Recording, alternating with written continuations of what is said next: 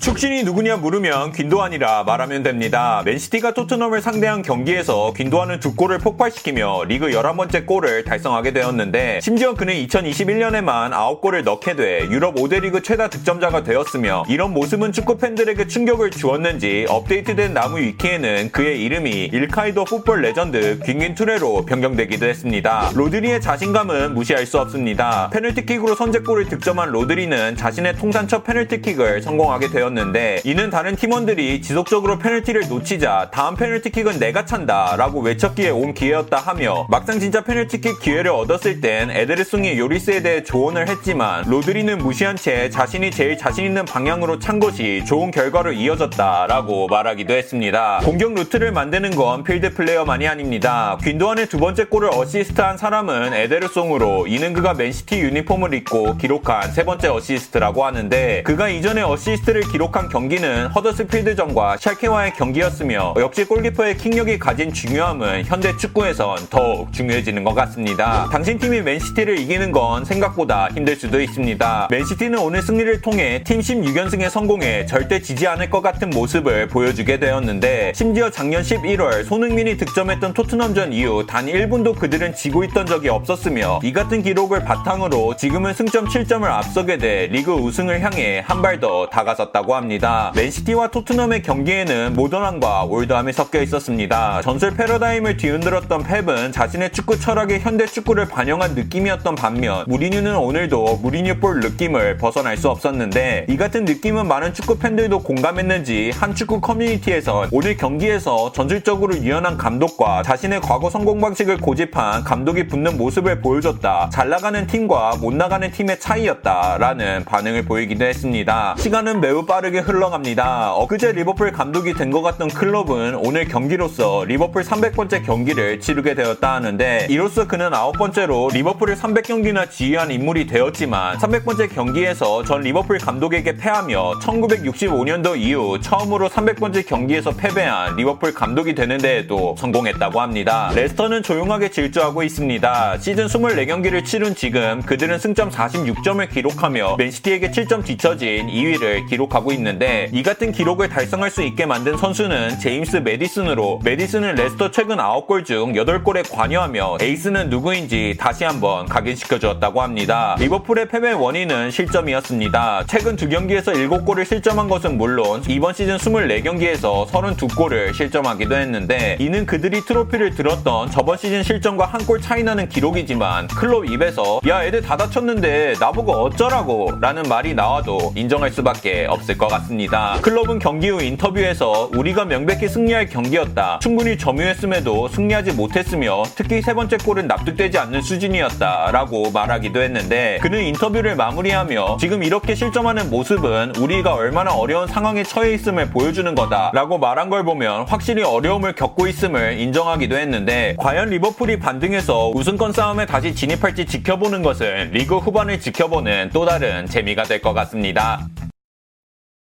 Good.